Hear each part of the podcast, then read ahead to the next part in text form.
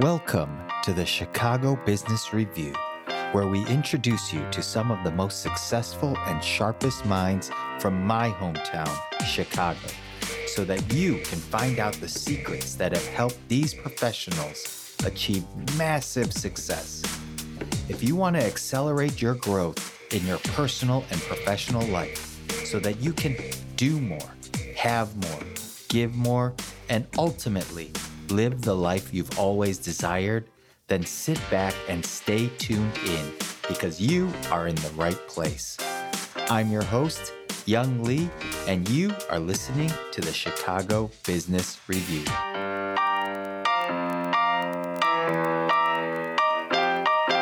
Welcome to another episode of the Chicago Business Review. I am so excited for this episode.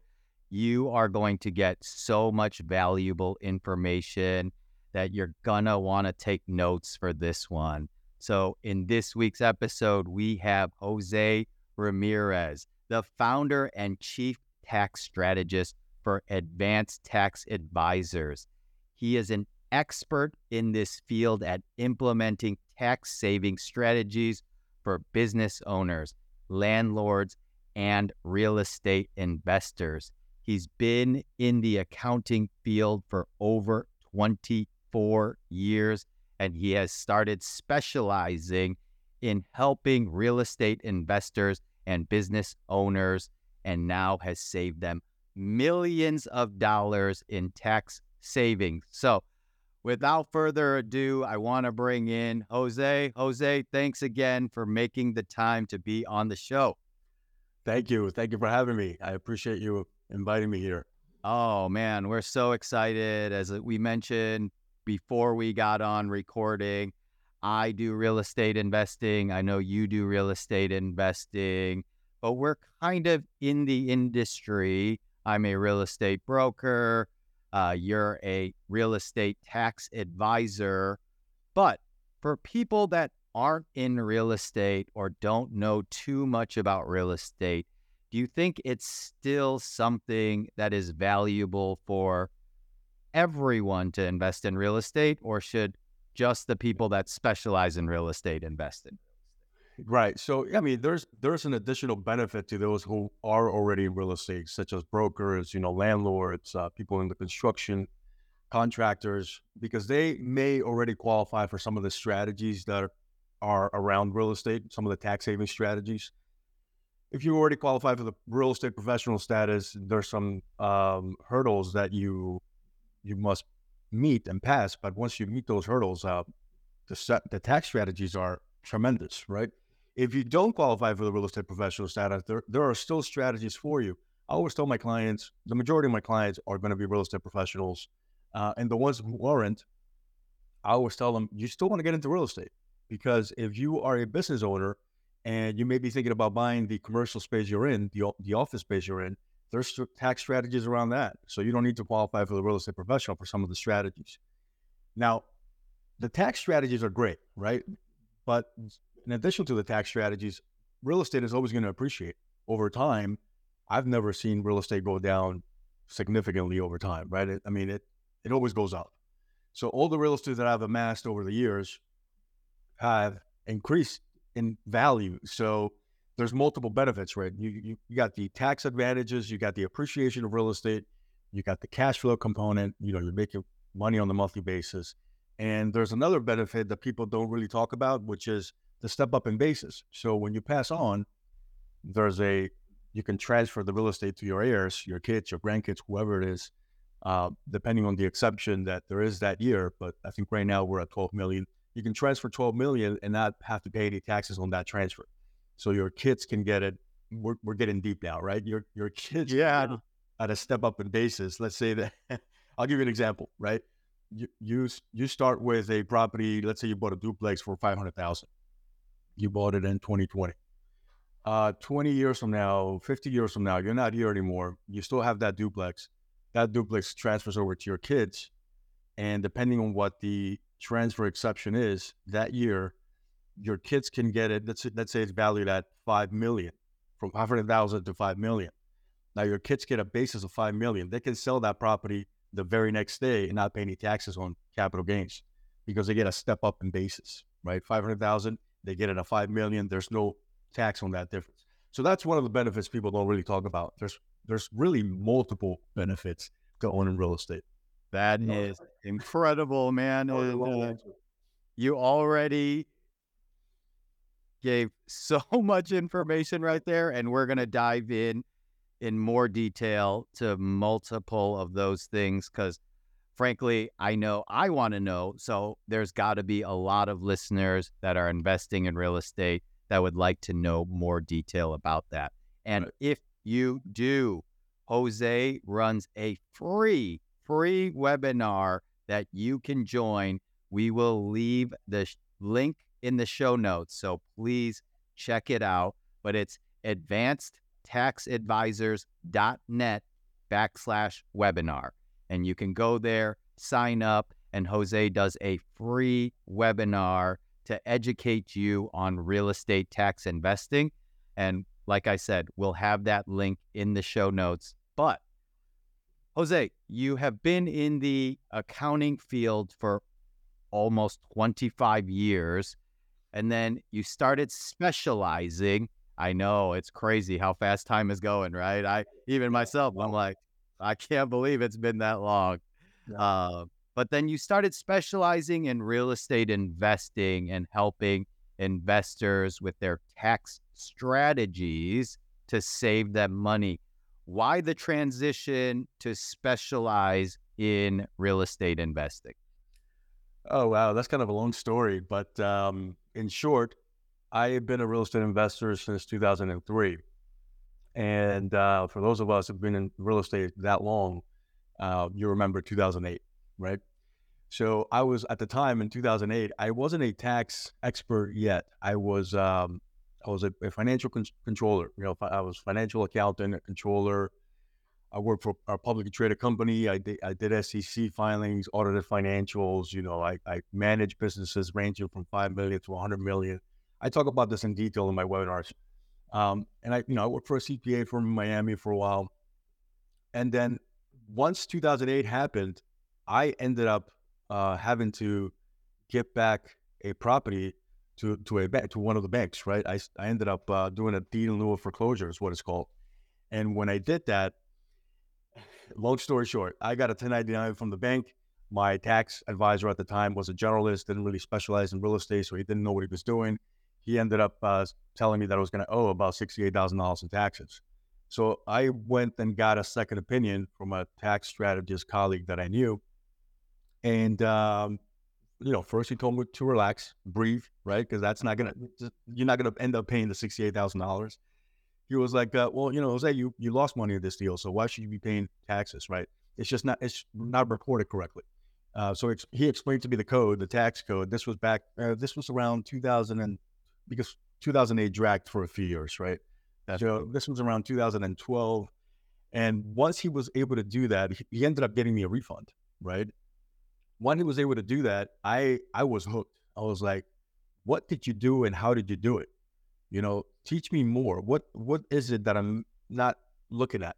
And being an accountant, I've been an accountant my whole life, right? I and not knowing this, I was like, okay, I'm missing a big piece of the field. I need to learn taxation. And that's when I transitioned to taxation. I got mentored by tax attorneys. You know, 10 years later, you know, I'm I'm doing conferences on I'm teaching people how to do these tax planning. I'm teaching other EAs, CPAs, and other professionals in the inter- industry how to do this um, at, conferences, right? So it's pretty yeah. cool. The journey has been amazing. The journey has been uh, uh, a long learning journey because taxation is not easy. Taxation is hard.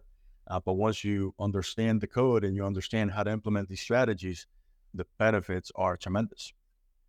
Yeah. And that's why I was so excited that you agreed to come on the show because you are one of the premier experts in this field of tax strategy, which is so different than just general accounting. And so, if you are investing in real estate, make sure you reach out to Jose and his team or sign up for that webinar so you get some education. But we're going to educate you here on this show as well. So, you said that it's beneficial even for people that are not in real estate, but for the novice who's thinking about getting into real estate investing, or maybe somebody has already gotten into real estate investing, uh, what do you suggest is the best way to structure the entity? Should they buy it in their own name? Should they set up a company, an LLC, uh, an S corp?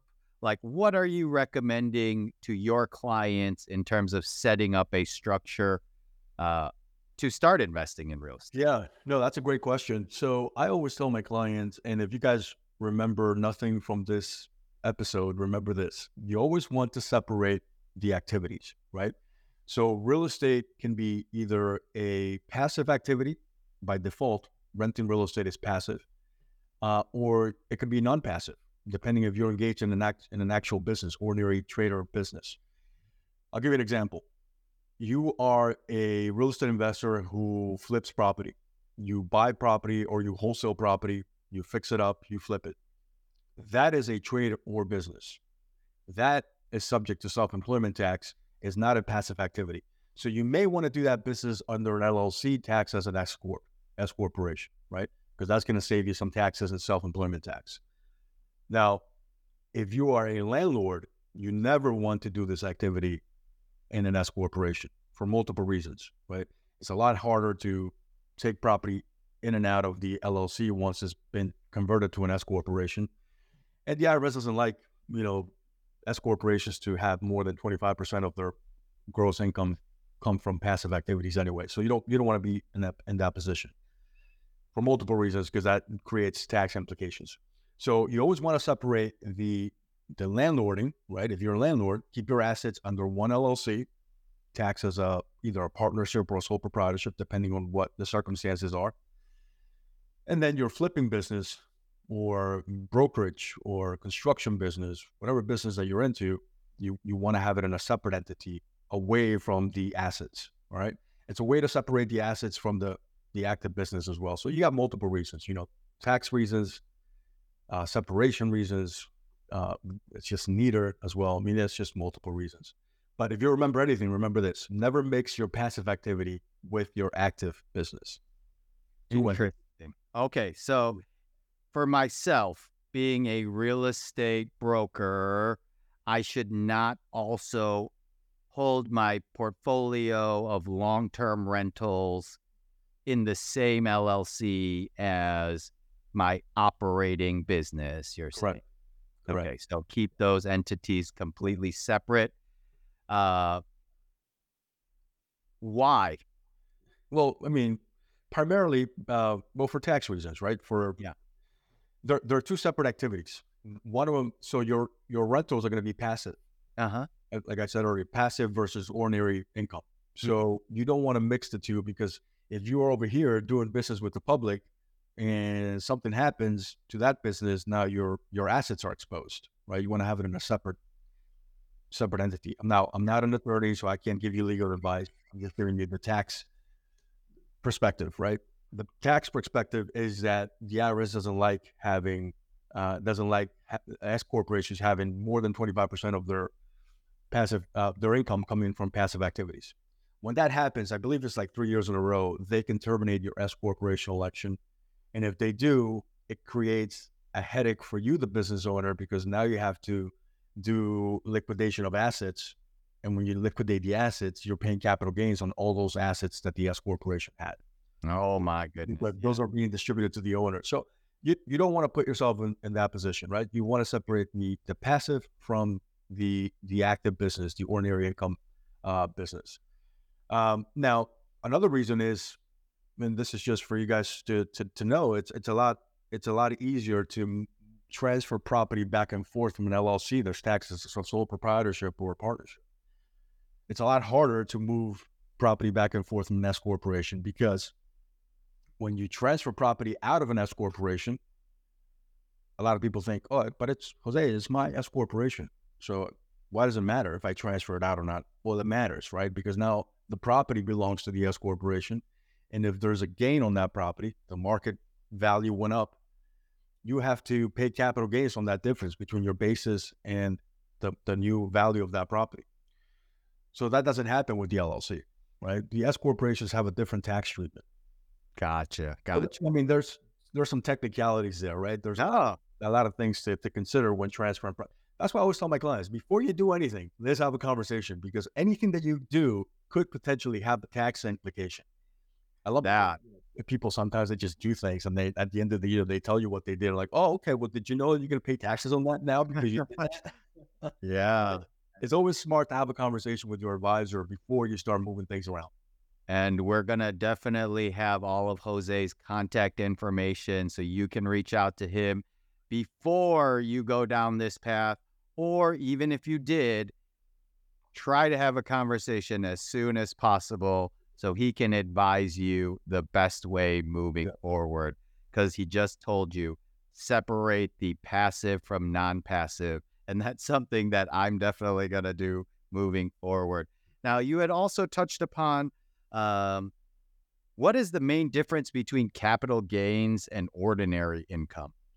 Yeah. So capital gains income is um, depending on- on if it's um, long term or short term. Long term capital gains have a, a favorable tax rate.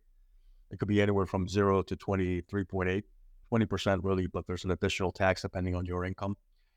And ordinary incomes, uh, ordinary income is taxed up to 37%. So it's a lot higher, right? So if you qualify for capital gains, it's always more advantageous to use the capital gains rate. That's Yeah. no, that's incredibly helpful because I feel like a lot of people don't necessarily understand that concept.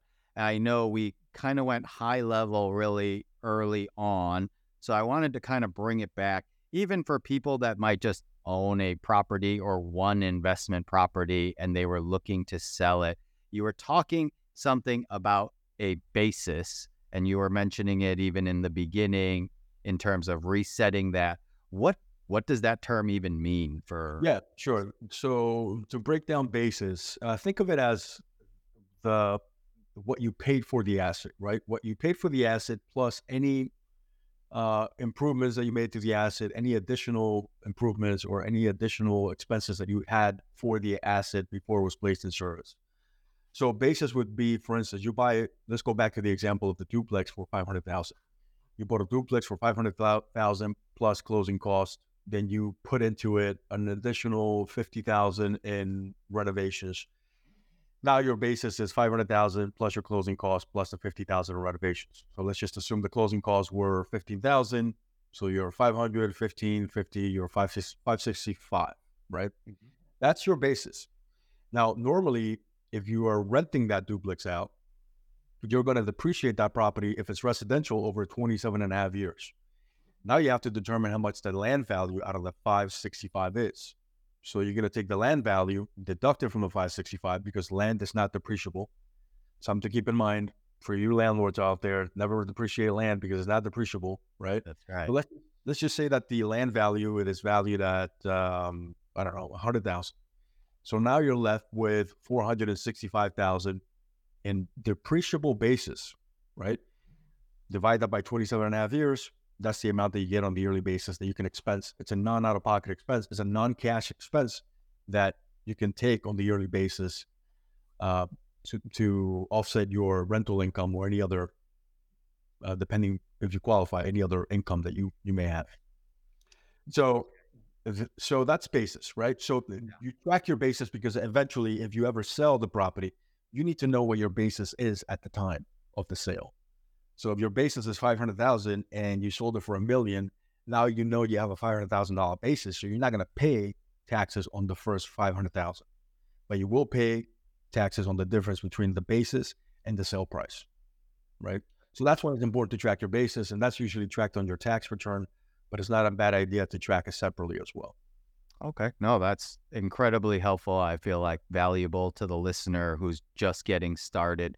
Now, what if during the time that you own that uh, duplex that we were talking about for 500 Mhm. grand and you said you put in 50 initially to get it, you know, up to market standards. Yep. Um, and then you owned it for, let's say, 10 years. And in that 10 years, you're depreciating it uh, over, you know, 120, 127.5 um, a year. And then you're in you invested let's say another 50,000 in year 5, does your basis change or does it stay based upon what the initial investment was? Yeah, no, it changes because you've already reduced your basis by taking depreciation every year, right? And by the way, depreciation is not a choice. You have to take depreciation. So the IRS, when you sell the property, they're going to ask you how much did you take in depreciation or how much should you have taken in depreciation because we, we have to recapture that depreciation. In other, way, in other words, pay that back to the IRS, whatever deductions you got. Uh, so that adjusts your basis, right? The, the depreciation is going to reduce your basis and you pay that back at a lower rate. So it's usually still beneficial. It's capped depending on the asset, but residential property is capped at 25%. So if over the years you've gotten a tax advantage because you were at a higher tax rate, let's say you were at 35%, at a 35% tax rate, and uh, you depreciate it, you've gotten the benefit of depreciating and saving 35% on that depreciation. Later, you sell that property, you have to pay back that depreciation at the max of 25%. So there's still, you're still up, right? Even if you have to pay it back, you're still up 10%. Okay. Um, so yeah, your basis gets adjusted depending on what, what goes on, how much money you put into the property over the years and how much you take in depreciation. Okay. So the depreciation though, if you do sell it later on, um, they do recapture that. And so we're going to go into that a little bit further. Um, but I wanted to kind of get that set up so that people understand that. Now, you were mentioning about benefits for real estate professionals. So, can you elaborate first on what qualifies as a real estate professional with the IRS? Yeah. So by default, uh, real estate rentals are always going to be uh, passive activities, right? That's according to the the IRS code, section four six nine. There are some exceptions to the passive activity where you can make them non-passive. The one of the exceptions is when you qualify for the real estate professional status. We'll talk about two. The real estate professional status is a good one. If you are in real estate more than 750 hours a year and the majority of your personal service time is spent in real estate, right? And there are 11 categories that the IRS listed that you can qualify for, that you, the, the actual industry that you can be in. I have a list right here. I'll read them to you. It's uh, real estate property development, redevelopment, construction, reconstruction, acquisition, conversion, rental, operation, management, leasing, and brokerage. All these categories qualify for real estate, the real estate industry, right? So if you have more than 750 hours in the in this category and any of these categories, and the majority of your time, 51% or more, is spent in real estate, then you qualify for the real estate professional status. What does the real estate professional status do? It removes any limitations. So it removes the limitations of having to, um, as long as you're materially participate in the activity of the management of the properties that you're trying to depreciate, when you have a loss, normally real estate landlords are going to generate losses from the rentals, right? Because of depreciation. If you have a loss, that loss is limited to $25,000. You can only apply up to $25,000 to your ordinary income if you have ordinary income and as long as your income is under 150,000 a year. So there's a limitations, right? If you if you don't qualify to take the losses and apply them towards your ordinary income, they just get suspended. They get locked in this bucket for you to use for in the future to apply the losses to other passive income you may have in the future, right? So we don't want that, right? We don't want to lock those losses. We want to use those losses. So to be able to use those losses, if you qualify for the real estate professional status with the two quantitative tests that we just mentioned, the 750 hours and the 50 more than 50% in real estate, now you have to materially participate in the in the rental activity, right? Managing the property if you meet one of the tests, now we're getting technical here, right? And I don't want to yeah. put your audience to sleep. But if you meet one of the tests, um, we can eliminate the $25,000 loss limitation. Any losses that you have from the rentals can be applied towards your ordinary income. So, for example, if your broker your brokerage is producing is netting you five hundred thousand dollars here a year, and you have multiple real estate properties that are netting you a, a negative five hundred thousand dollars here, for argument's sake, and you qualify for the strategy, you're a real estate professional and you materially participated in all the activities here for the rentals. Now you net the two, there's no limitations. You net the two, how much you're paying in taxes, right? Zero. Exactly. Five hundred thousand dollars in, in income here and five hundred thousand dollars in losses here. You net the two, you have zero income. If you qualify, you pay no taxes. So that's how powerful real estate is, right? The key thing is you have to track your time because uh, if people, if somebody gets audited, you have to make sure that you can prove that you spent the time that you said you did uh, in the material participation and as a real estate professional status. So keeping a log is going to be important. Tracking your time, you know, with your daily activity is going to be important in, in an event of an audit. But you can see how powerful this is, right? Now there is a a second way to use your losses, your passive losses, and ele- elevate them to non-passive losses, and you don't have to qualify for the real estate professional status. This is by doing short-term rentals. So if you do short-term rentals, the rule says that if you your average customer stay is seven days or less, and you materially participate in the management of the, of the property. Now there are seven tests. You, you only have to meet one of the tests. If you meet one of the tests, um, you don't have to uh, meet the, the, real estate professional status uh, test. You can just you automatically qualify to elevate the losses to non-passive losses, so you can apply them towards your ordinary income. Um, the second one is going to be so the seven days or less, and then there's also a 30 days or less, but then you have to have significant services, uh, hotel-like services to to qualify, and you materially participate. So there are a lot of strategies. That's these are just two strategies. There's, there's yeah, but th- these are all very technical, and and it's on a case by case basis. You could be a real estate professional and not qualify for the strategy. Really? Oh yeah, you could because you you may not materially participate on the rental activity. So you may you may have enough time as a broker. Uh-huh. You know, you meet you have a thousand hours, two thousand hours a year brokering deals, uh-huh. and the majority of your time is spent in real estate. But guess what? Maybe you didn't you didn't put enough time in your rentals, right? There's a 500 hour rule. There's another 100 hour rule. If you don't have enough time in your rentals, then that means that you didn't materially participate in the activity. So you have to make sure that you're tracking your time in the multiple areas of real estate to qualify for these strategies. So we'll assume you automatically qualify, guys. I mean, it's, okay, it's, yeah, that you track your time to make sure that you do.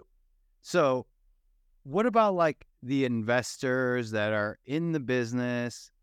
So they have to manage their own properties. They can't hire a property manager if they want these additional tax benefits. Is that what you're saying? Yeah, well, they they can they can they could have a, a manager uh, managing the property, but the property management company cannot have more time than you, or you know, or you, you have to look at it. There are seven tests, right? What, two of the tests come to mind. The one of them is you have 500 hours a year managing the property, and it doesn't matter how many people are involved. You, the management company can be involved. Doesn't matter as long as you meet the 500 hour uh, 500 hour rule then you're fine. But it's hard to get 500 hours for one rental. I mean, you don't need that much time. Yeah, one rental. So there's a there's another way of doing it. You can group the activities. So let's just say that you have 10 rentals, and you say, Jose, well, I you know, there's not enough hours in the day. I can't do 500 hours a year per rental. So what we mm-hmm. can do is group them into one activity. So now we can spend 500 hours in the the 10 properties combined, and by grouping them, it makes it easier to qualify, right?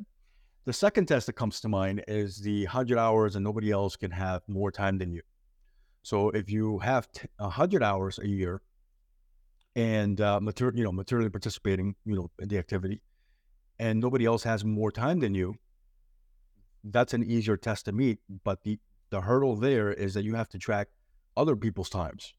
So let's just say on the example of a, an Airbnb or short term rental, if you hire a a housekeeper, a cleaner you, you have to know how many hours she's spending a year to make sure that she doesn't have more time than you, right? Hmm. So it's a little harder in that sense. It's easier to meet hours wise, but it's harder in the sense that you have to track the time for everybody that's involved in that business. Gotcha. Okay. So, little nuances, a lot of technicalities, but you know the strategies are there. You just have to make sure you qualify.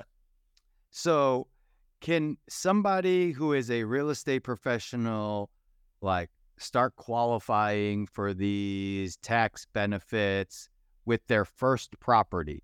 Like, is there a way for them to qualify for that?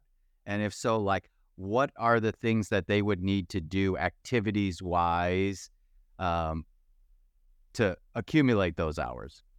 Yeah, it would be anything relating to the management, the the management of the property, right? Um, whether it's um, meeting with your contractors or even if you're doing the work yourself. I mean, ideally, if you could do the work yourself, now you're eliminating any third parties, right? Yeah.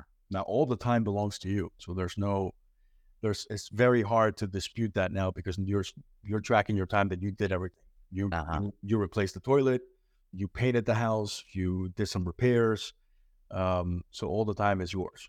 Um, then you just have to look at the material participation tests, right? There's seven tests, and see which one you qualify for. Interesting. Okay. No, that's extremely valuable and helpful. So I know people are going to be listening to this one more than once because there's so much information in this episode. And as you guys can see, Jose is a premier expert in tax strategy for real estate investors. So please sign up for that webinar or reach out to him. We're going to have his contact information here in the show notes. But uh, I did want to touch upon um, depreciation.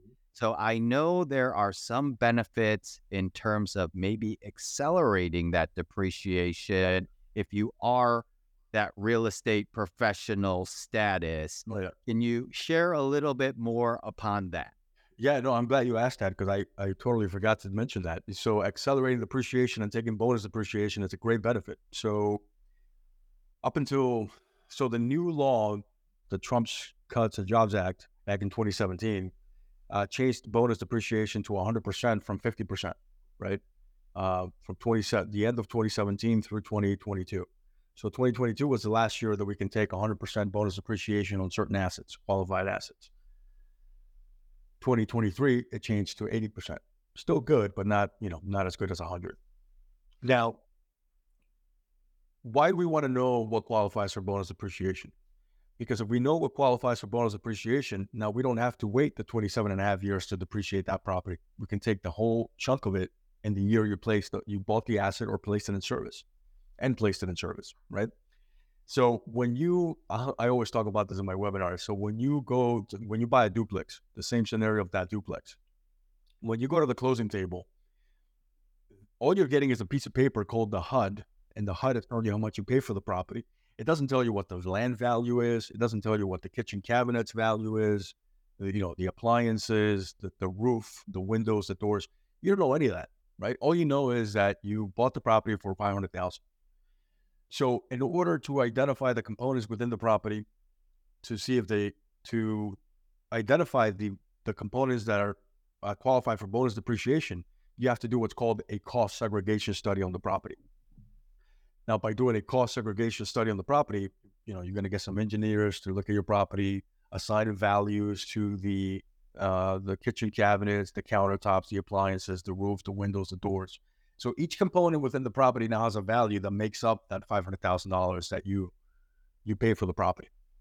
Okay, so now you have a list of the five-year property, fifteen-year property, 27 and a half year property, and any property that the IRS considers twenty-year property or less qualifies for bonus depreciation.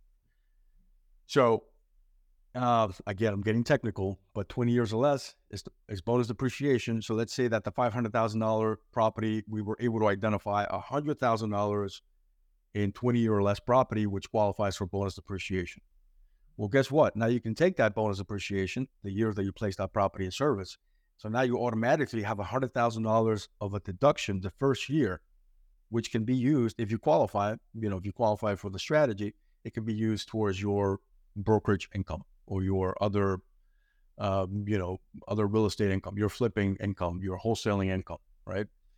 So very powerful, right? And it's very easy to do. All you have to do is keep buying property every year, keep buying real estate. That's why real estate is so powerful. I mean, a, a lot of landlords pay very little tax or no tax at all because what do they do? They just they know that real estate appreciates over time. They know that real estate is going to give them a tax advantage. So instead of uh, overpaying in taxes every year, they're just taking that money and buying more property, right? So when I meet with my clients, usually around tax planning season is around November, October, November, December at latest, and uh, we have a, a conversation, right? We'll, the conversation will go like this: All right, Joe, so you're going to owe an additional seventy thousand dollars in taxes. Would you rather take that seventy thousand dollars and pay the IRS, or would you want to take that seventy thousand dollars and buy another duplex, fourplex, sixplex, whatever the case is, put it as a down payment, so we can reduce that seventy thousand to maybe twenty thousand. I don't know. I'm just making up numbers. Right? Uh huh. Yeah. But guess what? The answer is always going to be, yeah, well, let's let's. I'm going to find a duplex before the year ends, and I'm going to place it in service. Right? Yeah. I'm going to do a cost segregation, depreciate the crap out of it, and and reduce my tax liability. So that's kind of the the game, right? Real estate is very powerful. It's one of the, my favorite industries because of that reason. You can kind of control. Um, you can control your taxes by planning. You can always plan. Hey, I'm going to have a big. I had a pretty good year this year. I'm going to have a big tax bill. Why don't I buy some buildings? You know, put a down payment on buildings, and you can leverage this, right? You don't you don't need to have a million dollars to buy a building. You just need, you know, 10, 20 percent, right? And Yeah. the rest comes from a, a bank, but you still get the tax benefit from it. That's incredible. Yeah. And uh, yes, uh, I knew this, but I think that there's so many people out there that are not aware of this. But again, we want to clarify that is for people that have real estate professional status, correct, Jose? Yeah, for this strategy would be real estate professional or short term rentals. It- Okay. they- Oh, yes. Or short term rentals, which is another great strategy that you can implement if you are not a full time real estate professional. Yeah. So, uh, the cost segregation study, I hope people remember that. The bonus depreciation is such a powerful tool. Uh, I know some people are going to ask, so what happens like if you showed income and therefore um, you owed a hundred grand, but then you were able to use that depreciation to wipe out that hundred thousand. Does that then take away from your documented income? And will that impact your ability to purchase the next property? How does Yeah. that work?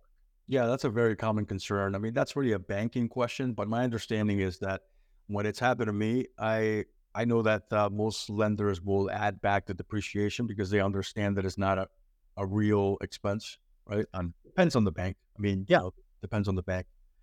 That but um, yeah, I don't think that big of a deal to, to, to worry about. Yeah, great. No, because I'm like, I'm sure people are like, well, if I write all of that off, now I'm going to show that I have no income. And how am I going to buy the next property? Yeah. So you were talking about the depreciation. If you do take that depreciation, it affects the basis of that property. So if you sell that property and you don't reinvest it into another asset through a 1031 exchange, you then pay taxes on the new basis with the depreciation already having been taken out.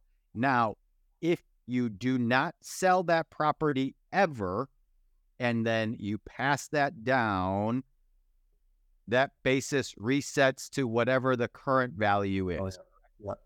I love where you're going with this. Yo, this is great. So if you never sell, which is Uh-huh. the ideal situation for any real estate investor, the idea is to accumulate as much real estate as you can, amass as much real estate as you can over your lifetime.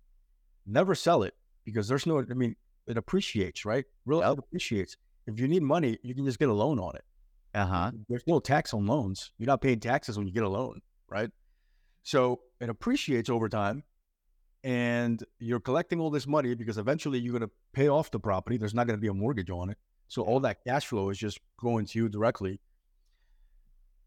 If you sell it, you pay capital gains on it. If you keep it forever and your heirs get it, your kids get it, your grandkids get it, there's going to be that step up in basis, right? Now, when I when we started, we mentioned a little bit about the exception being 12 million.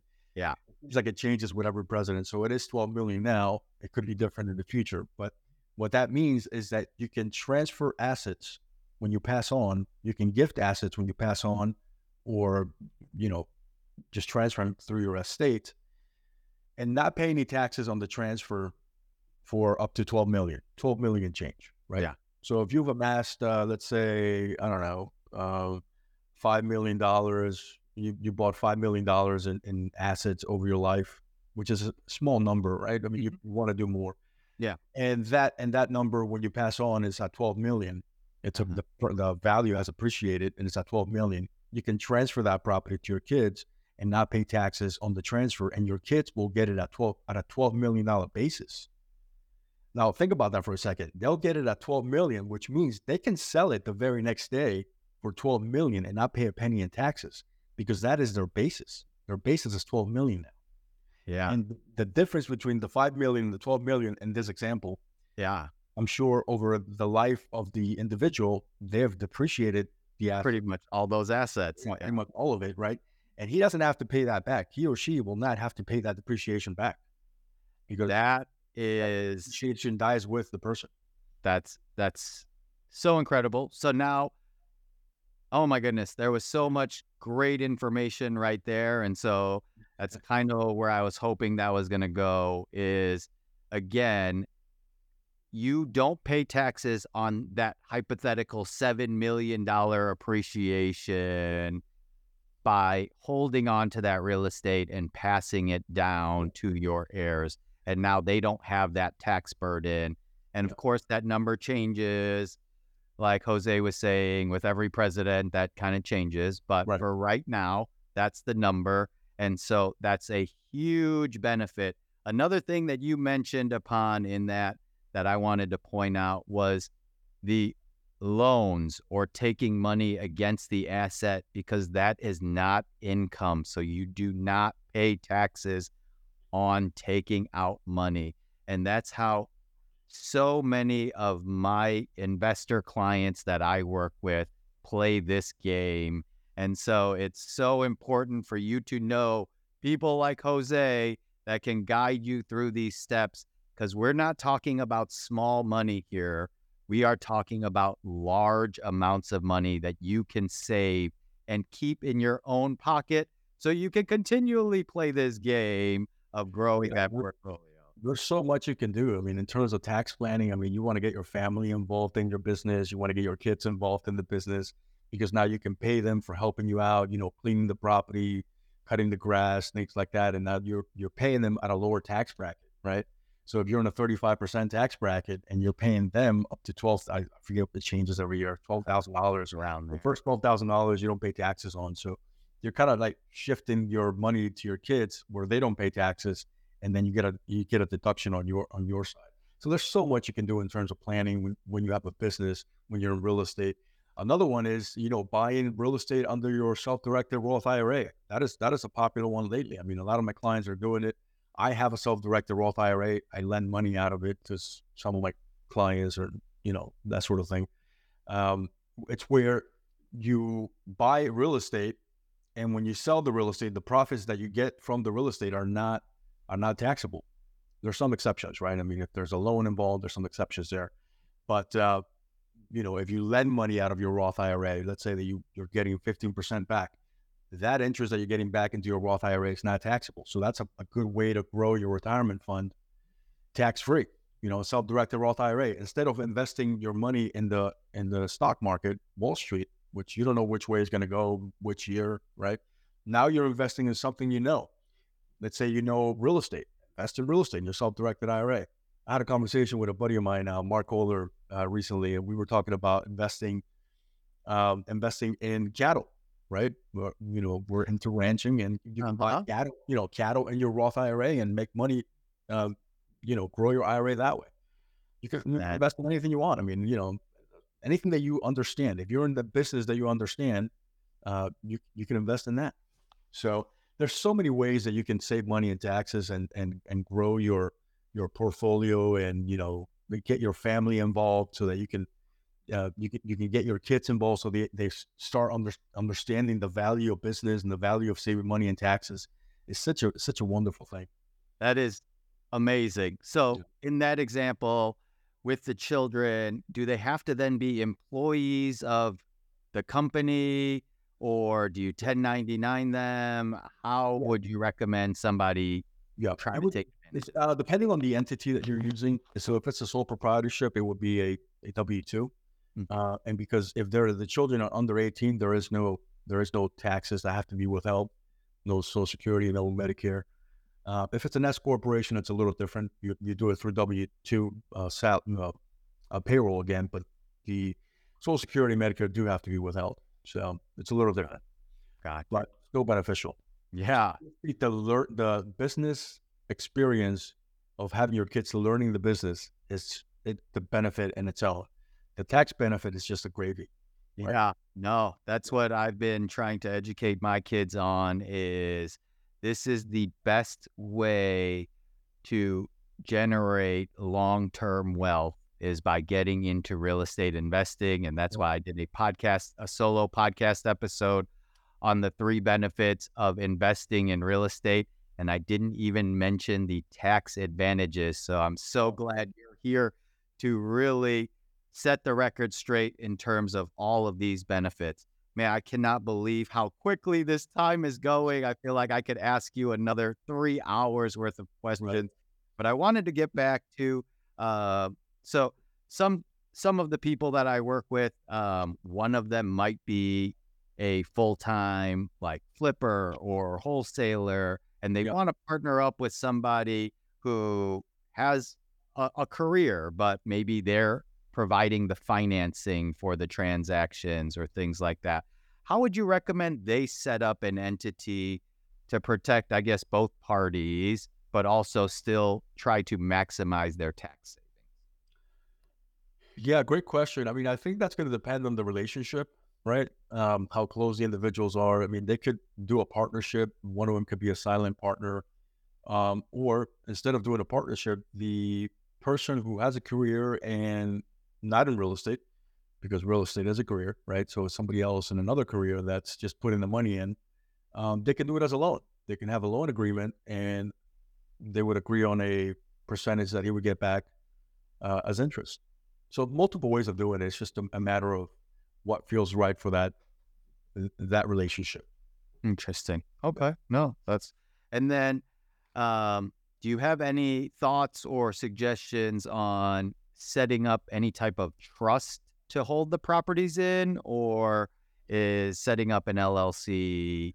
Yeah, I mean, I could I could tell you, as I said earlier, I can't give you legal advice, but yeah, I yeah, I can tell you what I do. So I have a trust. I have a revocable trust that owns everything I own.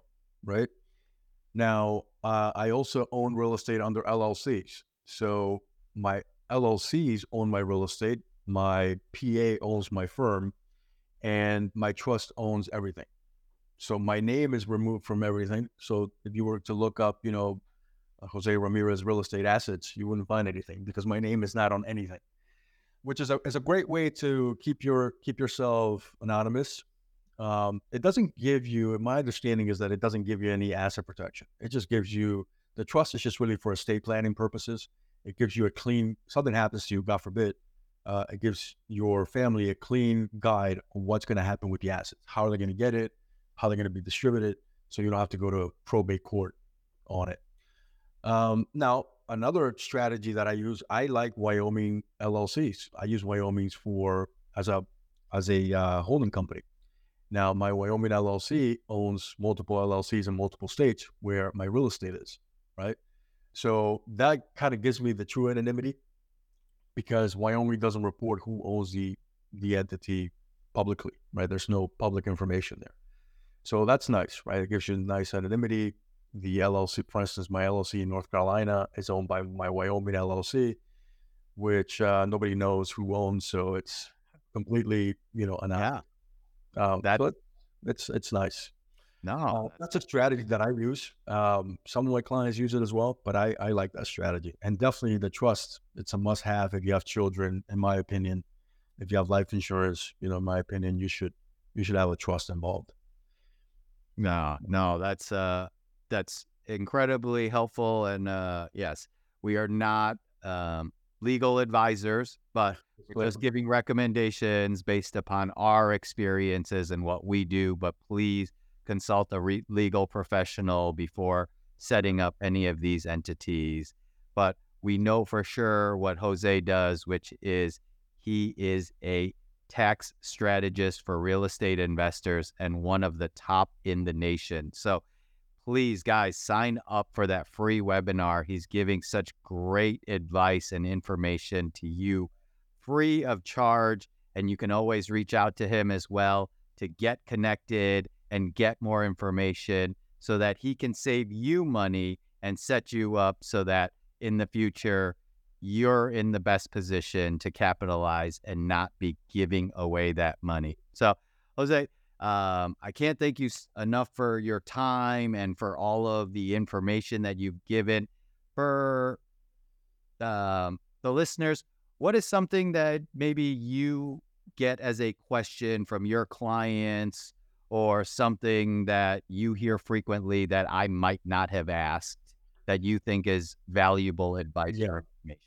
No, yeah, no, that's a great question. I mean, a, a lot of the, the questions that I get actually you touched on is uh, good, good. How, how, should I structure my business? I mean, should I should I do an LLC for this? Should I do an S corporation for that? You know, so that that's a that's a, a big one that gets you know gets asked a lot. So yeah, understanding that you want to separate the passive from the non-passive, it's going to be huge. Separate the activities, separate entities for those. One may be an S corporation. The other one is definitely going to be a sole proprietorship or, or a partnership if it's a passive activity, if it's holding assets. Um, so that's you know that's that's yeah. That's no, that would you know if it, if you guys want to get connected, I mean I do tax tips on a regular basis on social media. You know they can find me at uh, Chief Tax Strategist on uh, Instagram.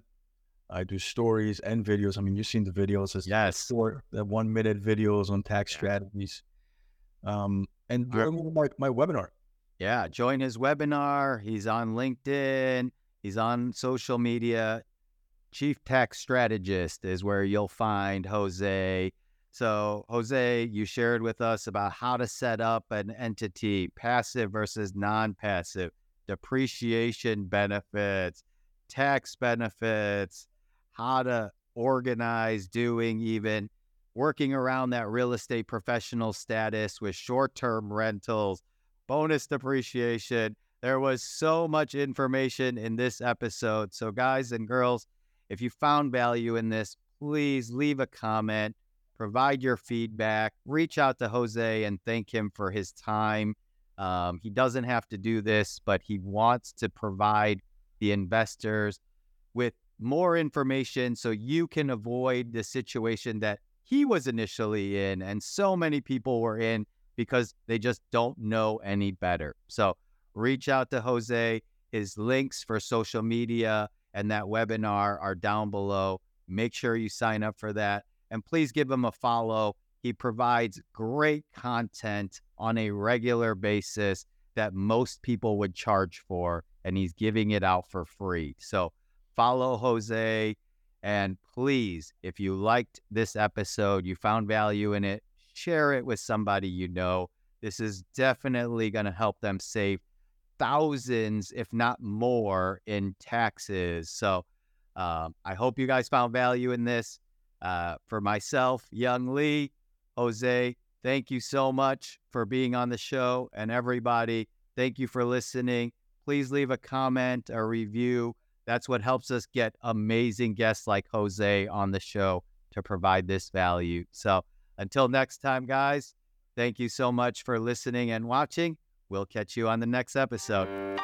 Thank you again for spending your valuable time with me today. I truly respect your time, so I hope this was valuable to you. And if you're a new listener, then thank you for checking out the show. And don't forget, you can find all the resources, links, and show notes on our Facebook group, Chicago Business Review. Just go to Facebook and search Chicago Business Review so that you can find out all the latest info on future podcasts, get all the show notes, and network with other highly successful and driven entrepreneurs and professionals in Chicago. Also, be sure to contact me while you're over there and share any feedback, questions, or guest recommendations you have as well. Thanks again for listening, and we'll see you next time.